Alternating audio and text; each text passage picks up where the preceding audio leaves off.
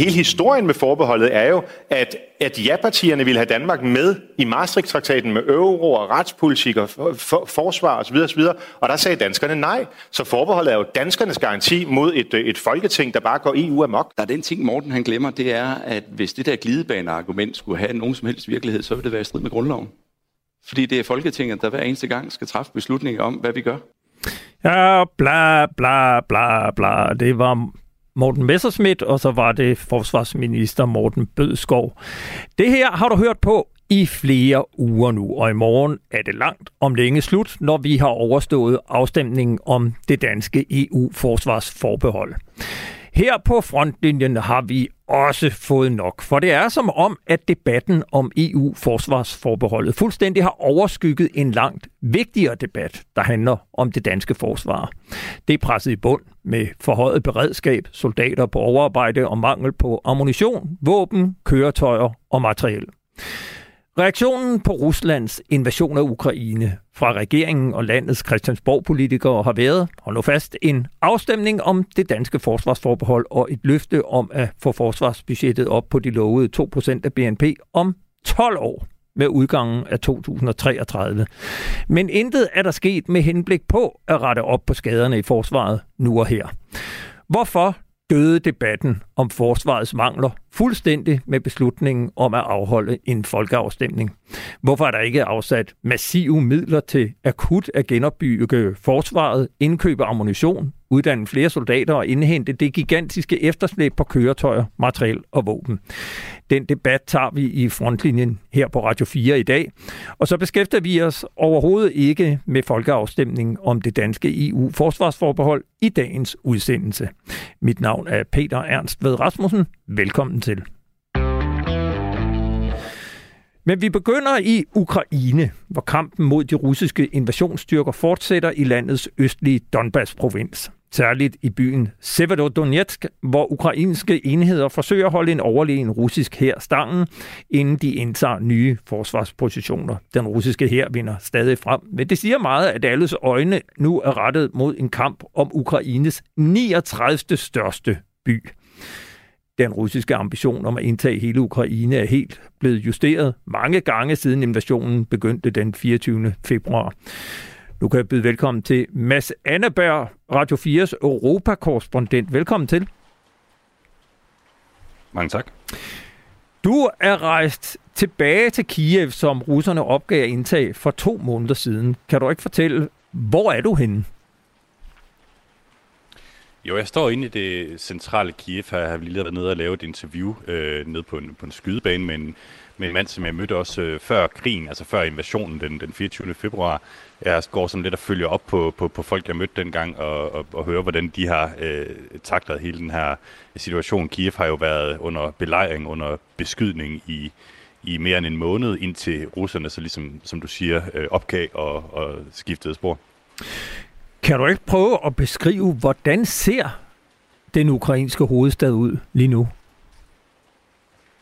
Jo, altså man kan sige, der er selvfølgelig nogle spor efter, øh, øh, efter den her øh, forgæves øh, invasion, som, som russerne øh, jo satte gang i den 24. februar. Der står øh, sådan nogle såkaldte tjekkiske pinsvin, altså sådan nogle vejafspæringsmetalgenstande, øh, der er sandsække i vinduerne foran rådhuset. Men alt i alt, så vil jeg sige, at hvis du, øh, Peter eller, eller lytterne, blev dumpet ned øh, midt i Kiev øh, nu, så vil man ikke tro, at det her det er et sted, som har altså dybest set været, været i krig øh, for ganske kort tid siden, og som jo altså øh, er, er blevet jævnligt beskudt og, og, og forsøgt indtaget af russerne. Det ser simpelthen nærmest øh, underligt normalt ud, når man går rundt i, i Kiev. Folk er tilbage på gaderne, musikken er tilbage, øh, barn er tilbage. Altså, der er øh, en, en høj grad af normalitet i, i byen. Det lyder jo øh, glædeligt. Øh, jeg kunne godt lige tænke mig at spille et klip for dig, for du måtte jo forlade byen i al hast, da russerne angreb Ukraine den 24. i 2. Prøv lige at høre, hvordan det lød dengang. Jeg er på vej ud af hovedstaden Kiev sammen med øh, i en bil sammen med tre journalister, øh, syv dåser tun og en hel masse tørret øh, mango og noget vand. Øh, vi prøver at komme, øh, komme ud af byen, inden at der eventuelt sker, øh, sker mere her. Men altså, vi må bare sige, at jeg og, og alle ukrainer er vågnet op til en, en helt ny virkelighed her til morgen. Øh, vi, vi har talt om det i ugevis, månedsvis, det her mulige russiske angreb, og nu er det her, og øh, folk vågner op og skal beslutte lige pludselig, hvad gør de? Og øh, lige nu der sidder jeg i en, i en bilkø, og, og vi, vi kører 0,0001 km i timen. Det, det kommer til at tage mange timer at komme ud af byen. Rundt omkring, man kan se, der er kø til tankstationer, til apoteker, til supermarkeder. Jeg kan lige prøve at rulle ned fra vinduet her. Jeg ved ikke, man kan høre den tætte trafik. Vi er øh, øh, altså simpelthen bare en ud af rigtig, rigtig, rigtig, rigtig mange biler, der snegler sig afsted vestpå lige nu. Ja, sådan her lød det altså den 24. i anden, da du var på vej ud af Kiev og Ukraine, hvor Rusland havde indledt invasionen. Hvordan er det at være tilbage? Jamen, det er spøjst, fordi at øh, vi sad i den her kø og, og prøvede at komme, øh, komme ud af Kiev dengang. Og nu, der er køen vendt om, så at sige. Altså, vi, øh, vi havde nærmest svært ved at komme ind i landet. Øh, det, man skal booke en togbillet i rigtig, rigtig god tid for at komme, øh, for at komme ind. Der var en lang kø til, til, til at komme med toget i det hele taget. Altså, det er ligesom om ukrainerne vender tilbage nu, og, øh, og, og, og køen går ligesom i den, i den anden retning i forhold til den, til den 24. februar. Der er mange, som altså enten øh, midlertidigt, men, men også permanent, som vender tilbage til, til Kiev her, fordi at man jo har øh, simpelthen etableret en, en grad af, af normalitet her, og, og at man kan flytte til, tilbage i hvert fald øh, for, for nu. Så, så det, det er sådan det, det mest slående, vil jeg sige, det her med, at lige pludselig så, øh, så, så, er der, så er der kamp om at komme ind igen. Øh, jeg kunne forestille mig, at det er en helt anden stemning i sådan et tog, øh, øh, end, end der, da du sad i køen på vej ud. Kan du prøve at beskrive stemningen i toget og i Ukraine? Er der en, er der en tro på, at det her nok skal gå, og en, og en, og en spirende optimisme? Mm, det er svært at sige. Altså, øh, i, I toget, hvis vi tager det for sig, så var det jo dybest set en masse øh, kvinder og børn, som skulle hjem til, til, til farmand, altså som skulle hjem og, og genforenes øh, i, i familien, og øh, øh hjem til, til, altså fordi mændene jo ikke har, har haft lov til at forlade Ukraine. Og øh, jamen, de har jo så vurderet, at det her det er sikkert nok, og nu kunne de ikke holde ud længere og være, øh, være væk fra hinanden. Øh, så de er selvfølgelig mange af dem, jeg talte med, de var, de var nervøse for, om der ville ske noget, om russerne ville prøve igen øh, og, og indtage Kiev, men vurderede, at indtil videre, jamen, så er det i hvert fald sikkert her. Men det er jo så ikke tilfældet øh, andre steder i Ukraine. Altså folk er jo også meget, meget bevidste om, at det her er stadig et land i krig, og kampen er bare flyttet ud østpå, som du siger, altså hvor, hvor, hvor kampene nu står om Severodonetsk og, og, og de områder derude. Så, så der er ingen, der under lettet op og tænker, fyh, det var det. Altså, men, men for nu, der kan man i hvert fald øh, vende tilbage til Kiev, uden at øh, ja, øh, skulle, skulle høre på missiler, der regner ned over hovedstaden. Mm. Har, har man egentlig nogen idé om, hvor mange, der er vendt tilbage? Ej, der er, det er svært at få det sådan konkrete tal, også fordi folk øh, rejser lidt ind og ud igen. Altså, øhm, men der er jo, altså har, har vi hørt om, øh, en del efterhånden, som, som begynder at vende tilbage, øh, særligt hvis de kommer fra det vestlige Ukraine eller områderne her omkring Kiev. Mm. Mm. Øh, folk, der er flygtet østfra, er, er, er ikke, øh, hvad skal man sige, der, hvor de kan, hvor de kan vende tilbage nu.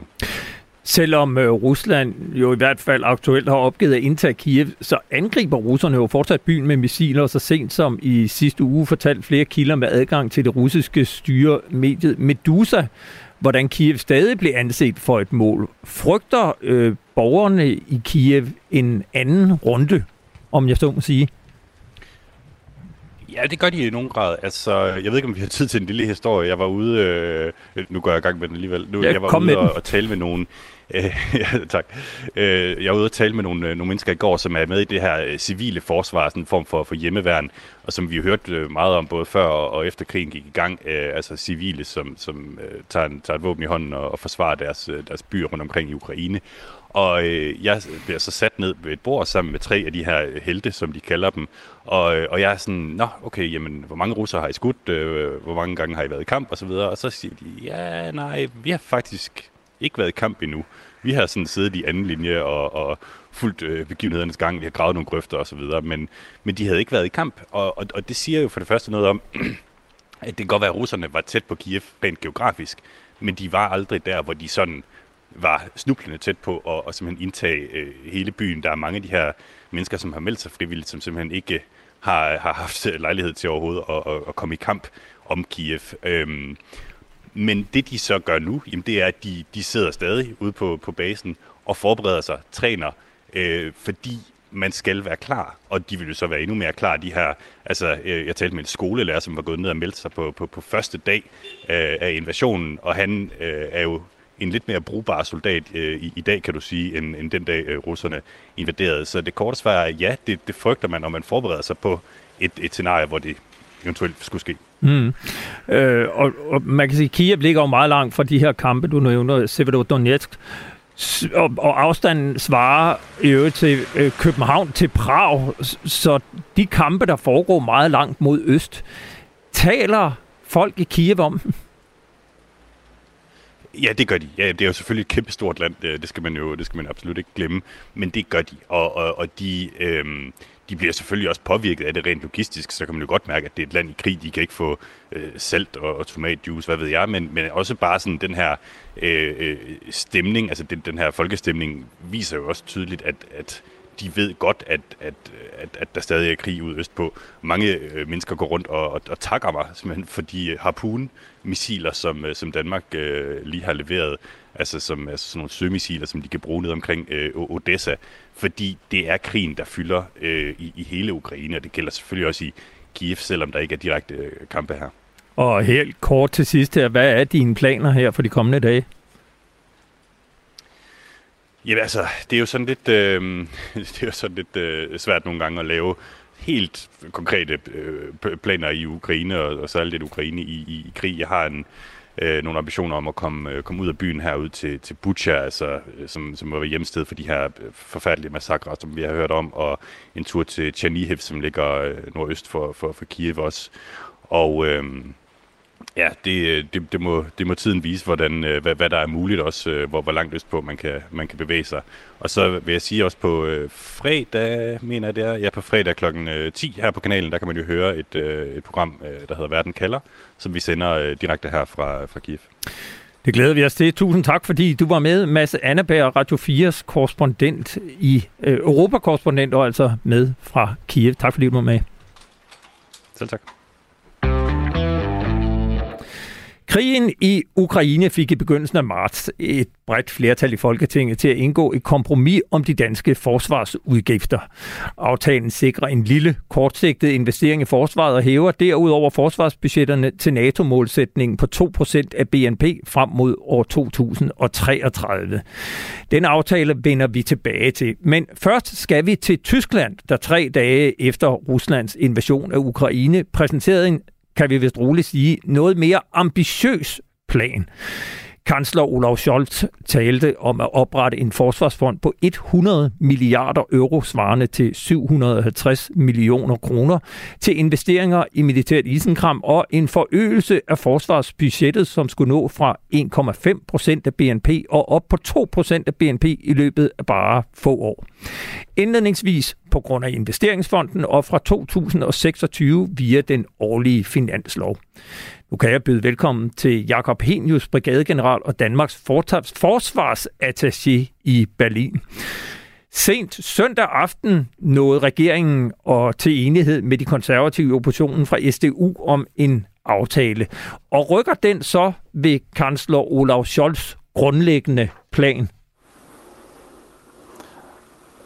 Hej Peter. Øh, nej, det gør det sådan set ikke. Øh, man må sige, at Scholz han har fået det, som han også øh, ville have, og som han øh, bekendtgjorde den 27. februar. Han får sine, øh, eller regeringen får sine 100 milliarder euro skrevet ind i forfatningen i form af en særfond, som så øh, skal bruges i løbet af de kommende år med henblik på at øh, kunne ramme 2% af BNP forsvarsudgifter. Så øh, det har han egentlig fået. Øh, det, der var øh, øh, stridsmålet øh, i forhold til oppositionen, altså CDU og CSU, som man jo var nødt til at få med, hvis man skulle have det ind i forfatningen, fordi det kræver to tredjedels flertal. Det, der var, det, der var stridspunktet over for unionen, var, at unionen insisterede på, at alle pengene skulle gå til forbundsværnet, og det kommer de så også til. Så øh, alt i alt har, har Scholz fået det, han ville. Plus, man kan sige, og det tror jeg også, vi har talt om tidligere, at der er jo en meget stor politisk styrke i denne her tyske beslutning over for de allierede, fordi man jo signalerer, at man allerede fra nu, eller i hvert fald fra om en kort tid kan sige, at man har om ikke brugt, så i hvert fald øh, allokeret øh, tilstrækkeligt med penge til at nå øh, over 2 procent en, en markant indsprøjtning. Vi skal lige høre et klip med den tyske forsvarsminister Christine Lambrecht, der i går på ZDF blev spurgt om, hvad pengene skal bruges til. Auf dieser Liste haben wir identifiziert, was brauchen wir denn, um genau diese Landes- und Bündnisverteidigung in Zukunft sicherzustellen. Und da äh, geht es wirklich um die gesamte Bandbreite der Bundeswehr. Das geht von äh, Nachtsichtgeräten, das geht äh, um Funkgeräte, es geht aber auch um schweren Transport. Ja, det handler simpelthen altså om investeringer i forbundshærens samlede båndbredde. Alt fra night vision goggles, altså natsigtekikkerter, til tunge transportkøretøjer. Som jeg forstår det, introducerer de tre regeringspartier CDU en ny aftale inden sommerferien, som oplister konkrete investeringsprojekter. Hvor mange penge er det planen at bruge på kort sigt? Ja, altså nu skal man sige, øh, hvad vil det sige at bruge pengene? Fordi hvis vi sådan skal blive lidt tekniske, så øh, det vi kalder betalingsafløbet, altså det tidspunkt, hvor man langer pengene over disken, hænger jo sammen med det tidspunkt, hvor øh, man får varerne leveret. Og det erkender man fra tysk side, ligesom man jo har erkendt fra dansk side, godt kan tage tid. Øh, så jeg vil egentlig hellere bruge udtrykket disponere pengene. Og der har vi øh, efter øh, denne her store tale fra Scholz 27. februar allerede set øh, en række beslutninger, eller i hvert fald meget klare hensigtserklæringer. Man har allerede besluttet at bruge øh, cirka 15 milliarder euro til nye kampfly, blandt andet F-35 i øvrigt. Man har, eller man er lige på nippet til at bekendtgøre sit typevalg øh, af nye tunge transporthelikopter for cirka 5 milliarder euro. Man har erkendt, at man skal bruge mindst 20 milliarder euro til at fylde sine ammunitionsbeholdninger, så de øh, øh, svarer til NATO's målsætninger. Man har allerede besluttet at bruge 2,4 milliarder til ny øh, personlig udrustning til øh, alle soldaterne, og der kommer flere øh, senere, cirka 1,5 milliarder øh, på den konto. Regeringen har tilkendegivet sin øh, store interesse for at få et øh, ballistisk missilforsvar. Det vil koste cirka 5 milliarder. Og så er der en hel række andre ting. Men altså, for at svare kort på dit spørgsmål, når man øh, lægger de her beløb sammen, så lander vi på lige knap 50 milliarder euro, som allerede altså over de seneste måneder er øh, defineret. Men det vil så også sige, det er ikke en samlet liste over, hvad de 100 milliarder euro skal gå til. Altså, der vil komme yderligere øh, forhandlinger og overvejelser om, hvordan resten af pengene så skal bruges. Helt rigtigt. Altså, vi har endnu ikke set den, øh, kan man sige, endelige ønskeliste, som øh, den tyske generalinspektør, det svarer til forsvarschef, han øh, øh, sidder og udarbejder øh, som leder af en arbejdsgruppe. Så vi kender ikke den fulde liste, men man må sige, at vi kendte i forvejen mange af projekterne. Også en, en masse, som jeg ikke har nævnt, fordi der er sådan set ikke så meget nyt i det her. Øh, dybest set så handler det om, øh, som den tyske forsvarsminister også har, har sagt det, at udruste, ikke at opruste. Så det er simpelthen en masse øh, ting og sager, som forbundsværnet øh, længe har haft brug for, men som man simpelthen ikke har haft finansieringen til. Det er det, som man først og fremmest nu kan gå ud og realisere. Så forbundsværnet skal altså ikke vokse i størrelse, men det skal polstres. Det skal fyldes med alt det, der er blevet udhulet øh, de sidste 25-30 år. En ting er jo så, at krigen i Ukraine har fået tyskerne til at rykke vel ganske imponerende hurtigt, når det kommer til opprioritering af forbundsværdet. Noget helt andet er hjælpen til Ukraine, hvor Tyskland igen og igen er blevet kritiseret for at gøre for lidt. Et populært ukrainsk meme på sociale medier viser billedet af en snegl med en patron tæppet på sneglehuset under overskriften Tyskland leverer våben til Ukraine. Det offentlige billede af Tyskland er en fodslæbende gigant, men Jakob Henius, er det retvisende? Nej, det synes jeg faktisk ikke, det er. Nu ved jeg godt, at jeg kan blive beskyldt for at lide af, af Stockholm-syndrom eller sådan noget. Men jeg sidder her med en, en lang liste foran mig med et hav af ting, som øh, Tyskland har givet i militær bistand til Ukraine for uden penge selvfølgelig. Altså vi taler om øh, millioner af stykker ammunition, vi taler om tusinder af panservandsraketter, panservandsmissiler, luftværnsmissiler, panserminer, håndgranater, øh, sprængstof, øh, letpansrede køretøjer osv. osv. osv.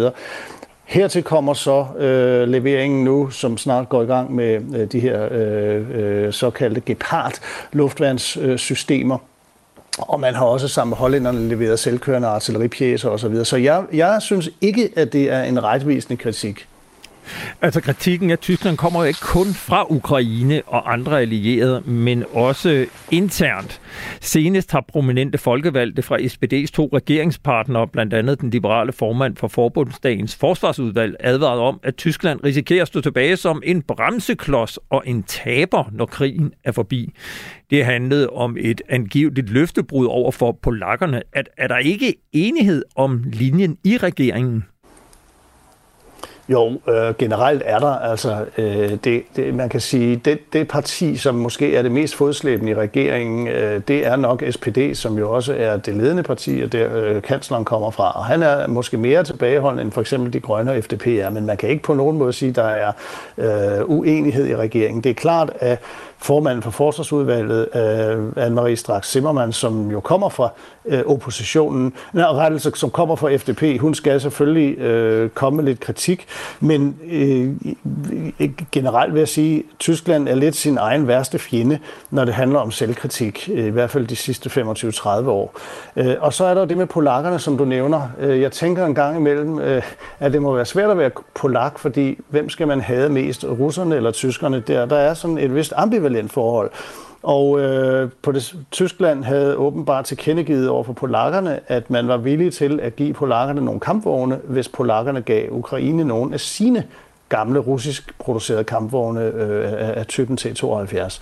Og den, den strid, der så er opstået nu, handler om, sådan, som jeg forstår det, at Tyskland er klar til at give nogle øh, Leopard 2 øh, kampvogne, men er en ældre model, som ikke er moderniseret, og polakkerne øh, insisterer på at få øh, øh, nogle af de nyeste, mest opdaterede Leopard 2-modeller fra Tyskland. Og det kan Tyskland simpelthen, som jeg forstår det, ikke undvære, fordi Tyskland er meget øh, forpligtet i de kommende år, specielt i 2023, i forhold til NATO, hvor Tyskland er lead på det, der hedder VJTF, som er øh, altså NATO's meget hurtige reaktionsstyrker. Det bliver spændende at følge. Øh, tak fordi vi måtte ringe til dig en gang til. Vi, vi glæder os til at vende tilbage og følge op, for jeg er helt sikker på, at der bliver masser at tale om, særligt når vi også sammenligner, hvad Tyskland gør i forhold til, hvad Danmark så rent faktisk gør. Jakob Henius, brigadegeneral og altså Danmarks forsvarsattaché i Berlin. Tak fordi du var med. Selv tak, Peter.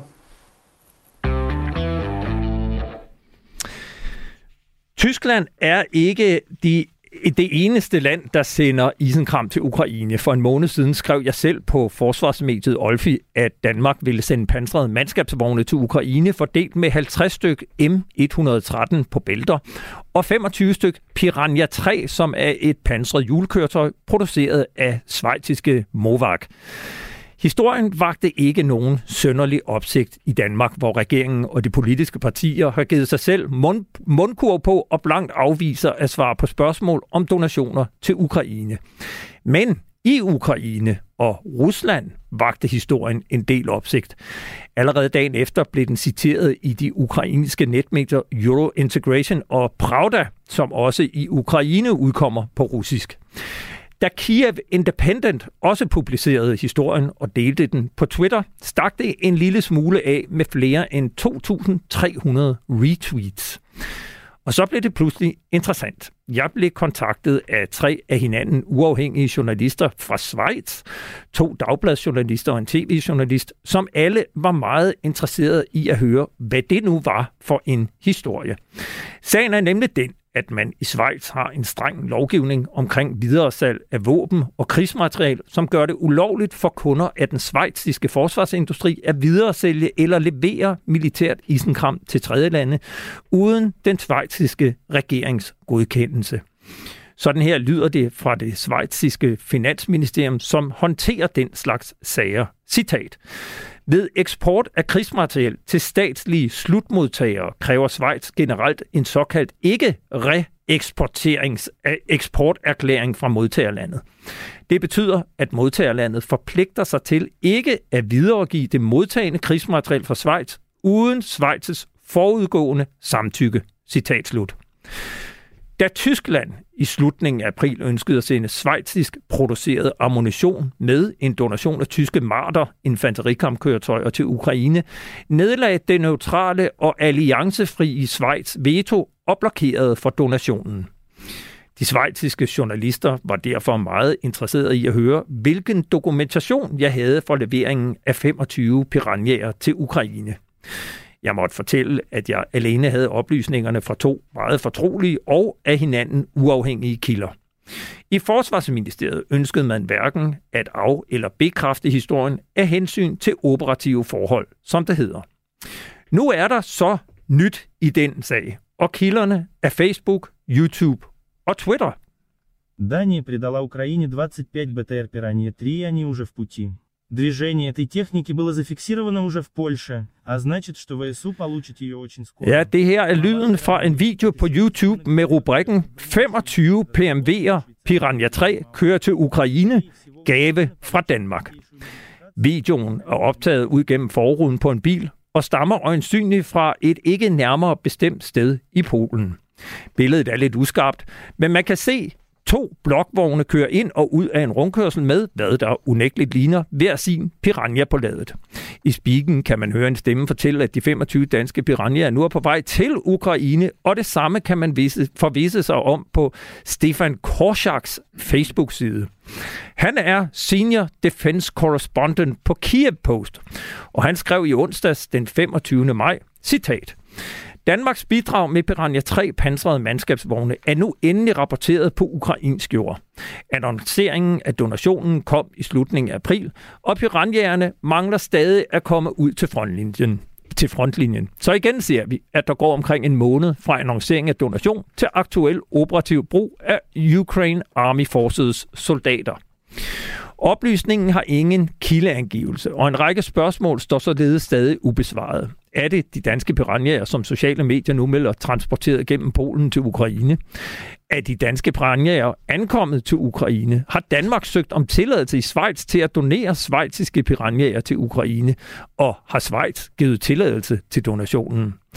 Som tidligere oplyst er det ikke let at finde svar, når spørgsmålene drejer sig om danske militære donationer til Ukraine. Vi ved dog, at Danmark har leveret materiel, våben og udrustning for sammenlagt 2 milliarder kroner.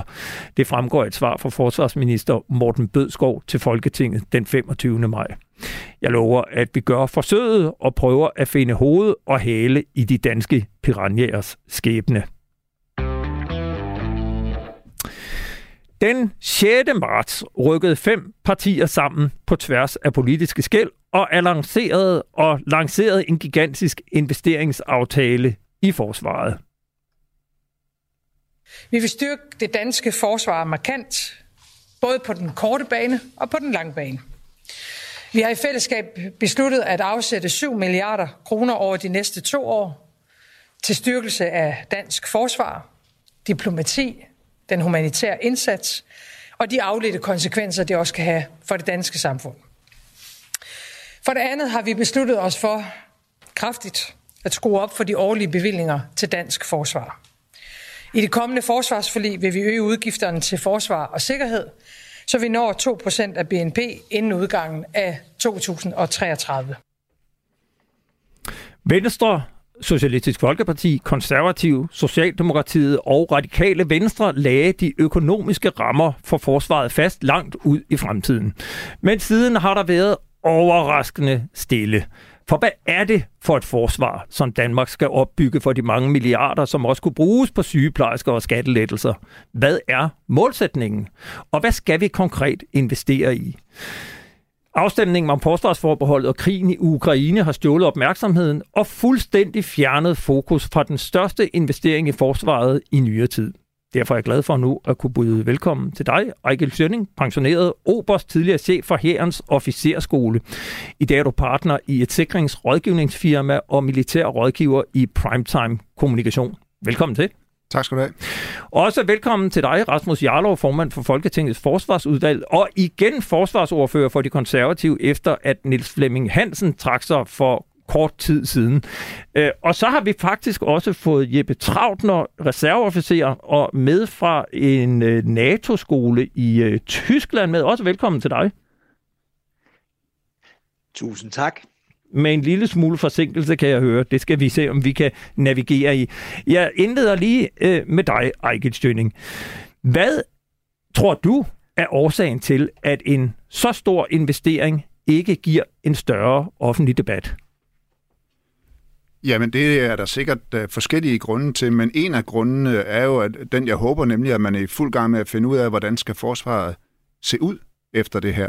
Uh, for når først vi ved, hvordan forsvaret skal se ud, hvilke opgaver forsvaret skal løse, kan man jo lave den liste, der siger, det her er det, vi har brug for.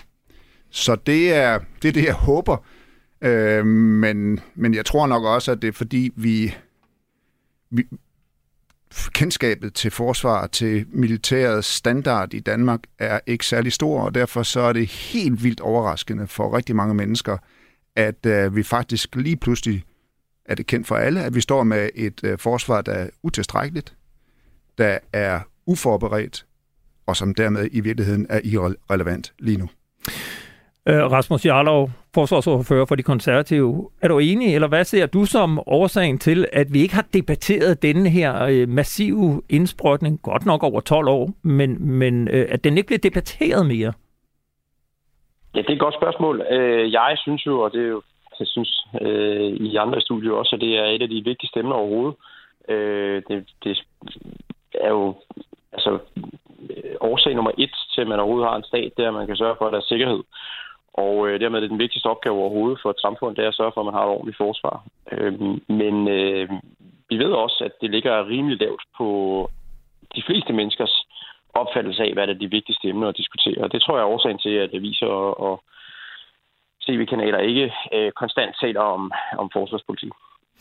Og Jeppe Trautner, du står jo også udenfor og kigger ind. Øh, hvad er din version af, hvorfor vi ikke debatterer det her noget mere?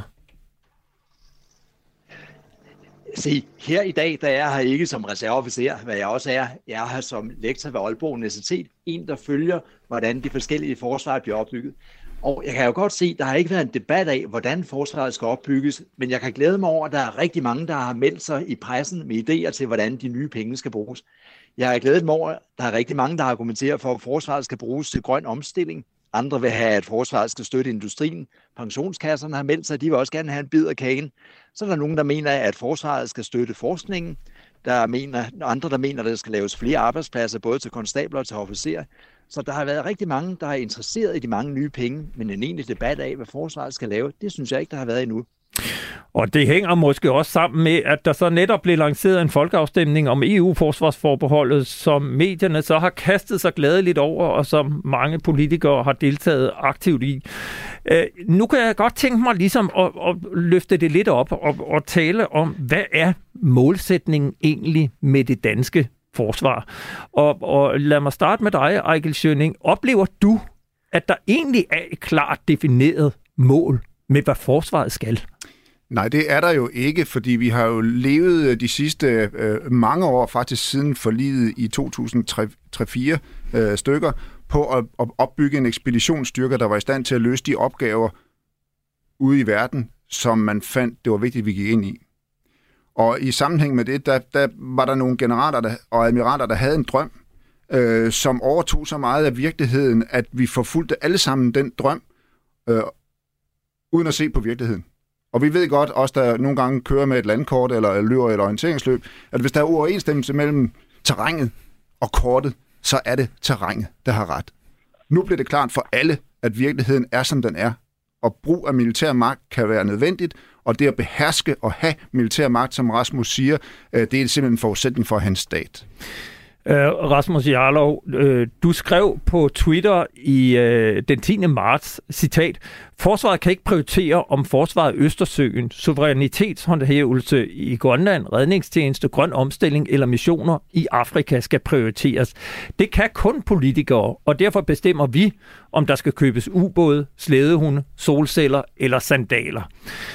Uh, forsvaret kan ikke prioritere imellem ja. alle de opgaver, så har I fra politisk hold lavet den nødvendige prioritering, mener du? Overhovedet ikke. Øh, og det er mange år siden, at øh, der blev lavet en ordentlig prioritering af forsvarsopgaver. Jeg kan huske, at vi lavede sidste forsvarsforlig i øh, sidste valgperiode, det var 2018 øh, vi lavede det, der øh, efterspurgte blandt andet jeg jo forgæves øh, at få at vide, hvad er det egentlig for en kampkraft, vi gerne vil kunne stille med? Altså, hvad, hvad vil vi gerne kunne forsvare Danmark imod? Og det hele handlede om, øh, at vi skulle have det materiel, der kunne gøre, at forsvaret kunne klare sine daglige opgaver. Øh, da vi købte kampfly, så sad man også beregnet på, hvor mange øh, fly skal vi bruge til at kunne have et afvisningsberedskab og kunne sende to til Baltikum, øh, to til Island og have øh, fem til træning over i USA. Og så var det på den måde, man regnede sig frem til, hvor mange kampfly vi havde brug for, i stedet for at kigge på, hvad er det for et kampscenarie, vi har brug for, hvor mange fly kan vi realistisk set forvente, der vil kunne angribe øh, Bornholm eller Sjælland, og hvad skal vi så bruge til at forsvare os. Så det her med at have egentlig for øje, at vi har forsvaret til at kunne forsvare Danmark, det virker som om, at det er utrolig langt væk, øh, og man har fuldstændig glemt, at det egentlig er det, der er forsvars øh, opgave. Og derfor så er det også sådan, at der, man render rundt uden at have et klart mål om, hvad man skal kunne opstille af styrker, øh, fordi man har ikke noget klart billede af, hvad det er, man vil bruge forsvaret til. Og det mener jeg jo selvfølgelig er et arbejde, der burde være lavet for meget lang tid siden, og også et arbejde, som man burde være fuldstændig skarp på i forsvaret. Altså forsvarets ledelse burde jo til enhver tid kunne fortælle os, hvad, hvad mangler vi for at kunne forsvare Danmark ordentligt? Og det er jeg ret overbevist om, at det har de ikke noget som helst svar på, hvis man spørger dem i dag. Jeg kunne godt lige tænke mig at spille et lille klip for jer, som vi optog øh, i dagene umiddelbart inden det nationale kompromis blev indgået. Når man ikke har noget område, man skal forsvare, og, og ikke kender sin, sin, øh, sin styrkestørrelse, så er det meget vanskeligt at lave en arkitektur for, hvad man skal lave. Sådan sagde den pensionerede brigadegeneral Michael H. Klemmesen, da jeg talte med ham i marts. Har han ikke ret i, at det er vanskeligt at bygge et forsvar op, hvis ikke der er en klart defineret politisk forventning, Jeppe Trautner? Jeg må sige, når jeg er sådan lidt dårlig humør i forhold til forsvaret, så griber jeg altid en lov om forsvarets formål, opgave og organisation. En lov, der sidst blev opdateret i 2017. Fordi det er den lov, der klart fortæller forsvaret, hvad det er, det skal. Og når jeg læser den, så lærer jeg, fordi der er ingen pointe i den lov. Den peger alle retninger. Den vil opnå alle formål på jorden og i hele universet faktisk, inklusive fred det er nok lidt vanskeligt at opstille et forsvar efter et formål, som omfatter alting på jorden. Så jeg tænker, at måske skulle man genbesøge den her lov om forsvarets formål og opgaver, og så er jeg fuldstændig enig med Rasmus Jarlov, så er det simpelthen en politisk opgave at definere, hvad der er vigtigt. Og ved I hvad? Den her lov om forsvarets formål og opgaver, det er jo ikke en ny lov. Det er en gammel lov, der går tilbage fra koldkrigstiden. Men, og sikkert men, før. Men, og men, førhen, der stod der klart, hvad formål, hvilke formål og opgaver forsvaret havde. Rasmus Jarlov, øh, øh, det er jo sådan spillet direkte over til dig. Er du enig i, at, at vi bør opdatere øh, forsvarsloven, og, og er det noget, du er villig til? Man kan måske spørge, hvordan skal vi gøre? Jamen, det burde vi gøre, men problemet er jo, at det er noget, man burde have gjort for 10 år siden. Øh, og som jeg ser det, så øh, vi er meget nødt ud i nu, at vi nedsætter en forsvarskommission, og så går der 10 år med indløse politiske diskussioner, før der kommer nogen som helst handling, og før der kommer den nødvendige oprustning. Altså, jeg vil forvente, at vi noget hurtigere vil kunne få et svar, hvis man øh, spurgte i forsvarstop, så siger hvad skal der til, øh, for at vi har et komplet forsvar, som er i stand til at øh, forsvare dansk territorium, og er i stand til at yde et solidt bidrag, hvis det er, at vi skal kæmpe på Rusland i Østeuropa. Øh, det er jo sådan de to hovedopgaver, som jeg ser det i hvert fald. Øhm, og det synes jeg, man skulle gå i gang med øh, med det samme, fordi jeg kan, jeg kan frygte, at det her det kan ende i nogle meget lange kommissioner, og der kan komme også nogle øh, meget øh, langhårede politiske kompromiser ud af det, hvor at der sidder nogle partier, som synes, at grøn omstilling er det vigtigste, og så sidder der nogle andre partier, der synes, at ligestillingspolitik er det vigtigste. Men... Og så ender det med, at man, man øh, ikke har for øje, at det, det handler om, det er at få en ordentlig kampkraft. Nu, nu var I jo fem partier, altså de gamle partier taler man om, der indgik det her nationale kompromis i begyndelsen af marts.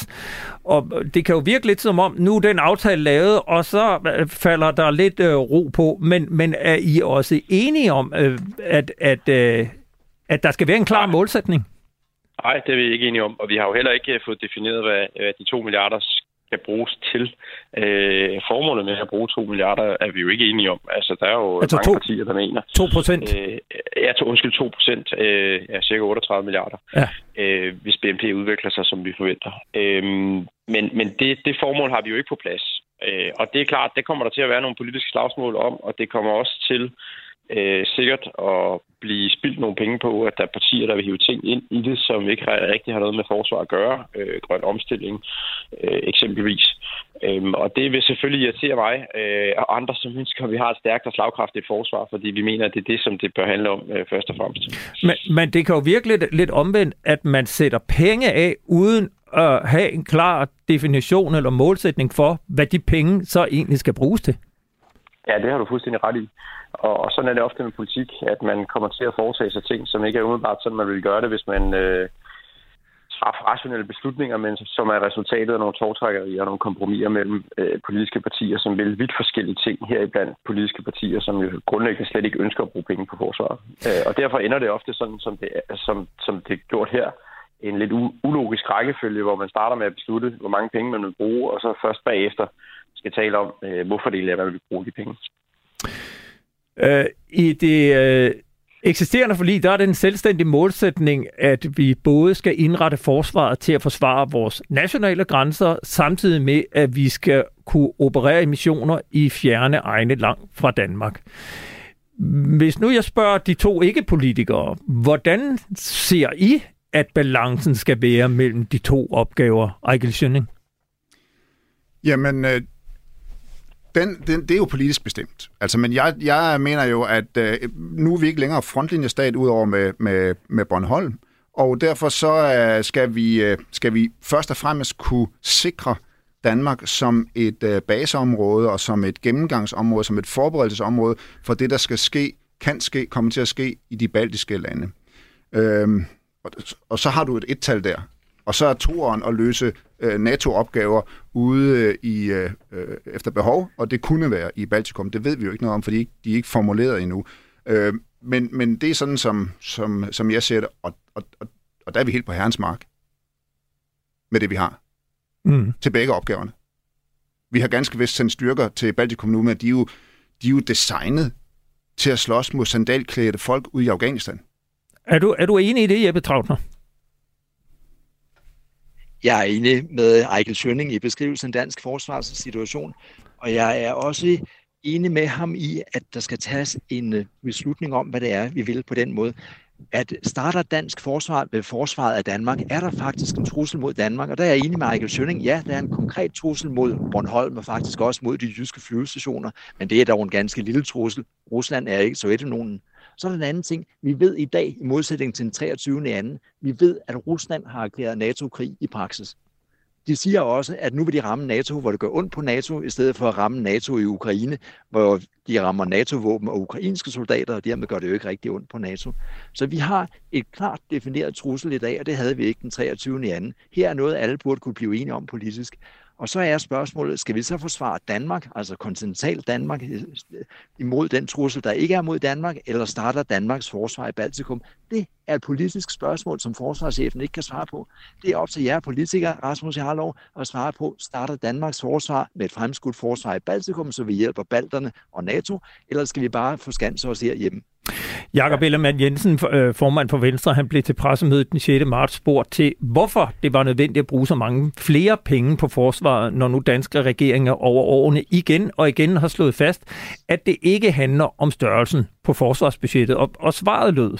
Fordi verden er forandret, fordi opgaven er forandret, fordi vi tidligere har haft et ekspeditionsforsvar, som altså har draget ud i verden for at kæmpe for vores værdier. Nu har vi i langt højere grad, kommer vi til fordi verden er forandret, at have et territorialforsvar, at have noget, der fokuserer på vores nærområde. Og det kræver nogle andre kapaciteter, og det kræver, at man kan øh, mobilisere nogle større styrker, og derfor så er vi nødt til at lave den her forandring. Rasmus Jarlov, forsvarsordfører for det konservative Folkeparti. Skal vi tilbage til et mobiliseringsforsvar, som Jakob Ellemann øh, foreslår her, et territorialforsvar af Danmark? Ja, det skal vi. Øh, vi har brug for at få en større her, og det kræver, at vi har nogle værnepligtige, som øh, bliver uddannet, og derefter kan blive sendt ud i det civile og være der i fredstid, men kan genindkaldes, hvis det er, at der opstår en krigssituation. Det er jo derfor, at Finland for eksempel øh, har et forsvar, som er mange gange større end det danske for næsten det samme budget, som vi bruger i Danmark der er værnepligtig og mobilisering, det er nøglen til at kunne stille med en styrke af en ordentlig størrelse, som vi jo ikke kan i dag. Vi kan aldrig nogensinde få et forsvar af en ordentlig størrelse, hvis vi alene skal have professionelle soldater, som skal være en stående styrke øh, hele tiden og skal have løn, øh, også i fredstid. Det øh, bliver ekstremt dyrt, og derfor så skal vi tilbage til et, et mobiliseringsforsvar. Øh, vi skal også kunne støtte vores allierede i Baltikum eller i Polen eller andre steder, hvor at man kan forestille sig, at Rusland kan finde på at angribe, hvis det er, at de får succes i øh, Ukraine.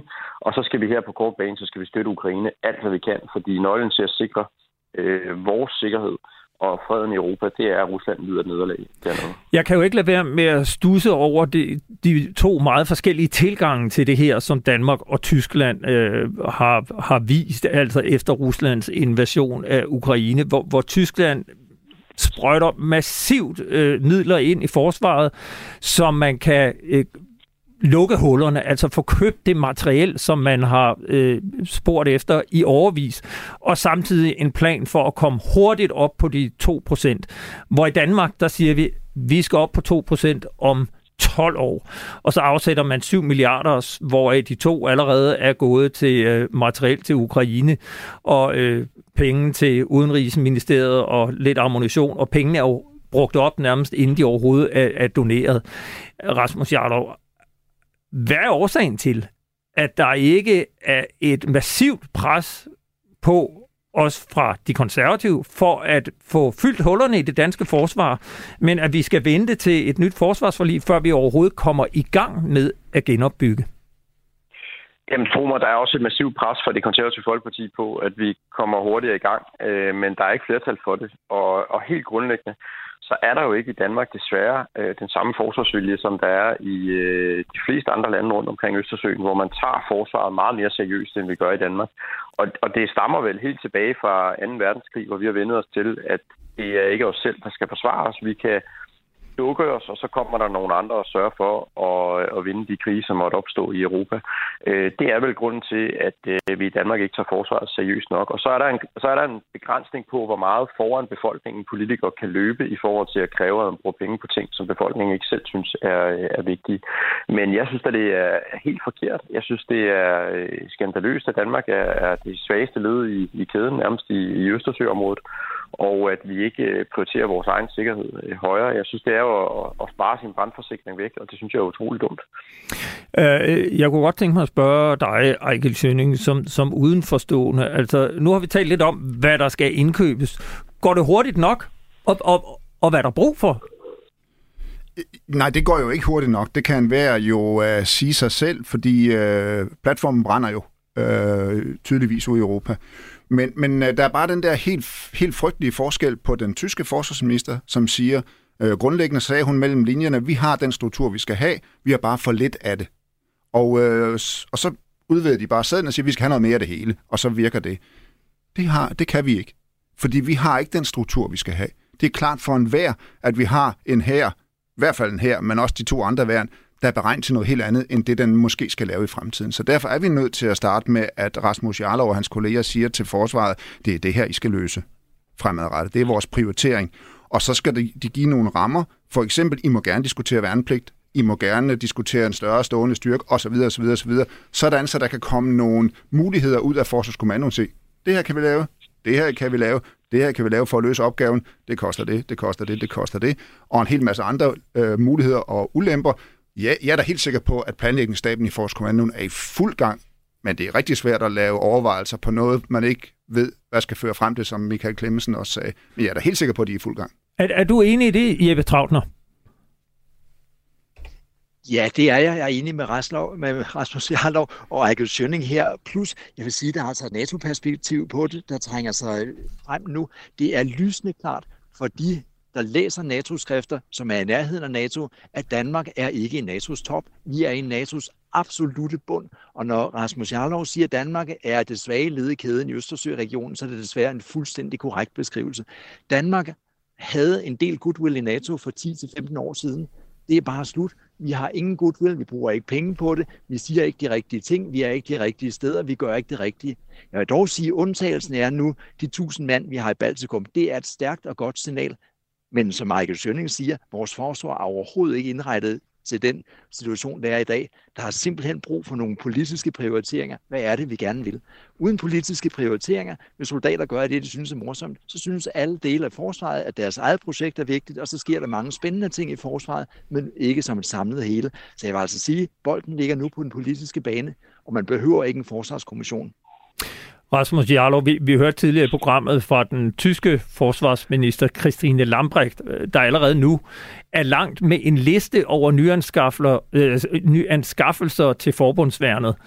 Øh, listen kommer ud inden sommerferien. Øh, hvor langt er vi i Danmark? Det ved jeg ikke. Øh, jeg ved ikke, hvor langt forsvaret er med at komme med anbefalinger til det næste forsvarsforlig, som vi jo øh, skal vedtage inden alt for længe. Vi har jo opfordret til, at det bliver fremskyndet så vi hurtigere øh, kommer i gang med de forhandlinger. Men det kræver selvfølgelig, at forsvaret er klar med nogle anbefalinger til os. Det er jo ret åbenlyst, øh, at der er nogle ting, vi i hvert fald er nødt til at adressere. Vi er nødt til at få noget ordentligt luftværn. Øh, jeg er selv jo gammel reserveofficer fra luftværnsgruppen i, i flyvåbnet, øh, dengang vi havde hårdmissiler. Øh, det har vi ikke længere. Det vil sige, at vi har jo ikke rigtig noget, der kan skyde fly ned, uden øh, at vores egne jægerfly er i luften, øh, hvilket de kun kan være i meget, meget kort tid ad gangen. Øh, så mangler vi ubåde, øh, som er øh, nødvendige for, at man overhovedet kan have en flåde, der kan overleve i en, i en krigssituation, og i øvrigt er et fantastisk øh, værktøj til efterretninger og øh, alt muligt andet. Øhm, og så mangler vi nogle flere værnepligtige, som vi talte om før, så vi kan have en her af en, af en ordentlig øh, størrelse. Øhm, bare lige for at nævne nogle af de aller, aller mest oplagte ting, som vi allerede nu ved, at vi burde øh, se og komme i, øh, komme i gang med. Tror, tror du, at øh, det næste forsvarsforlig rummer den her klare målsætning, som vi talte om, så forsvaret ligesom har rammerne selv at agere indenfor, eller bliver det ligesom vi næsten har tradition for, noget fluffigt lidt i øst og lidt i vest, og ikke penge nok, og øh, Altså ja, det er, jo, øh, det er jo op til os øh, politikere at sørge for, at øh, det bliver trumfet igennem. Det er især op til forsvarsministeren, som sidder for bordenden, når vi laver forhandlingerne. Øh, det er meget svært for mig eller enkelte andre forsvarsordfører at komme ind og diktere, hvordan teksten skal være. Vi kan rykke øh, nogle ting i øh, et udkast, der kommer fra regeringen, men vi skriver jo ikke teksten. Og derfor så håber jeg jo meget, at forsvarsministeren vil vise sig at være sin opgave voksen, og så sørge for, at vi får et klart, veldefineret formål med det næste forsvarsforlig, og at det formål vel at mærke bliver kampkraft over alt andet øh, i stedet for alle mulige underlige politiske hensyn, og at vi kommer til at fokusere mere på mobiliseringsforsvar, forsvar af øh, vores allierede i Østeuropa og forsvar af dansk øh, territorium. Og som det sidste, så håber jeg så rigtig meget også, at øh, når vi aftaler noget nu her, at forsvaret så også lever op til det. Så der må jeg jo så sige, at øh, selvom man kan skyde meget på politikere, så vil jeg også sige, at det vi aftalte sidste gang i forsvarsforlidet, øh, hvor jeg sad og så forsvarschefen og forsvarsministeren i øjnene og sagde, nu er vi enige om, at i har de ressourcer, der skal til for at gennemføre de her ting. Og så står vi jo her øh, 3-4 år efter og kan konstatere, at der er rigtig meget af det, vi har aftalt, som overhovedet ikke er blevet implementeret.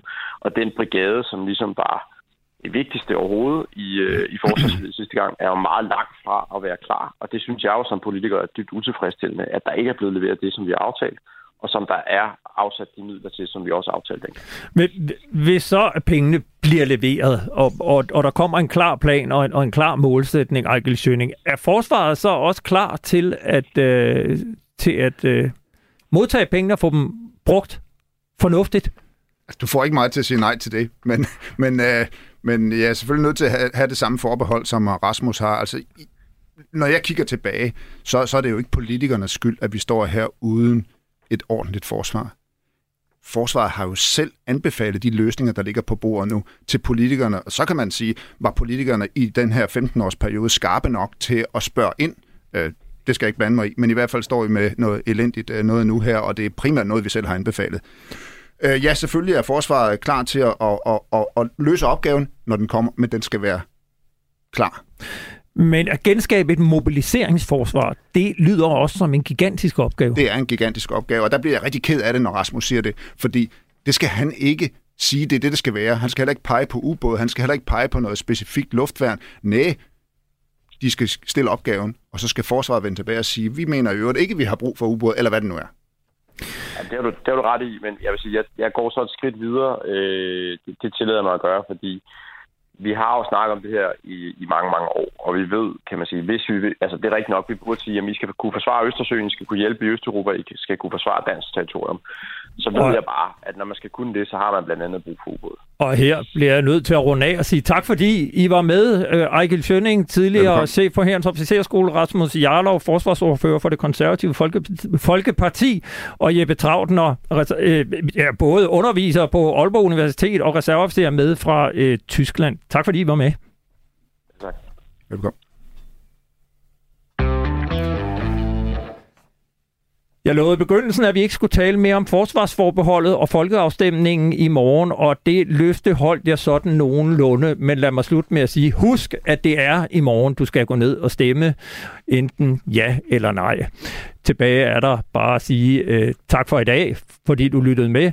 Programmet blev lavet i samarbejde med journalist Jeppe Rets Husted, og husk, at du kan skrive til os med gode idéer på frontlinjen radio4.dk. Tak for i dag.